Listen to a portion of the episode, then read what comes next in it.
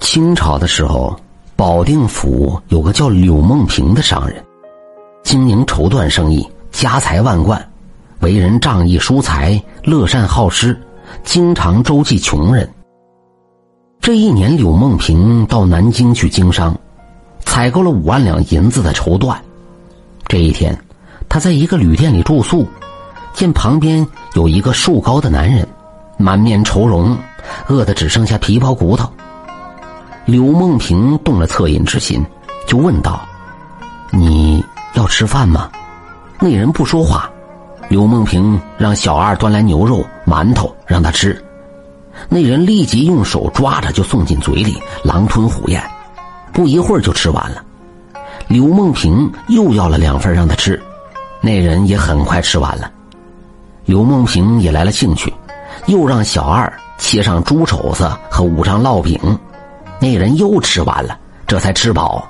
那人向柳梦萍谢道：“多谢，我已经三年没有像这样吃过饱饭了。”柳梦萍就问他名字，那人说：“叫龚金龙。”问他住在哪里，他说：“地上无屋，水上无船，以水为房，以云为船。”柳梦萍又问：“像你这样一位壮汉。”为什么落魄到这种地步呢？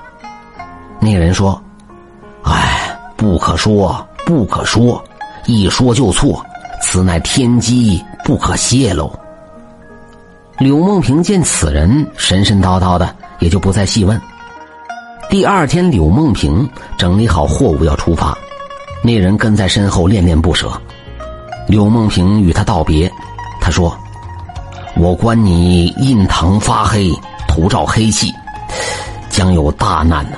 我愿随行救你，以报一饭之恩。柳梦萍听了很是惊讶，只好带他一路同走。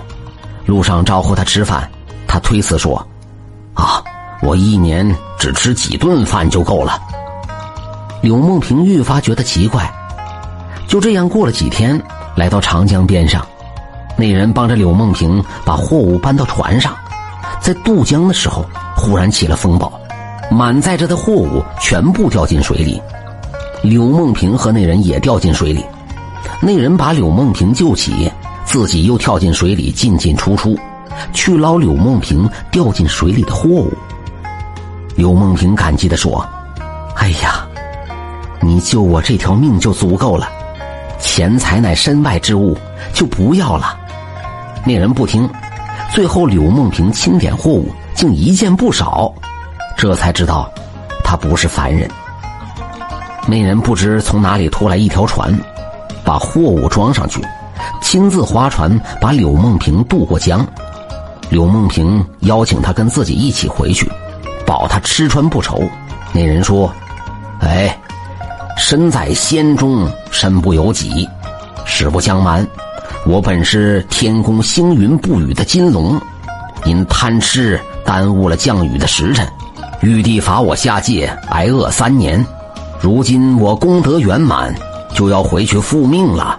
这时正赶上天阴将要下雨，只听见雷声阵阵，只见那壮汉化身一条金龙腾空而去，把柳梦萍惊的是目瞪口呆。回到保定府，柳梦萍让匠人做了一座金龙雕像，早晚供奉。从此以后，柳梦萍到南方经商，再也没出过事。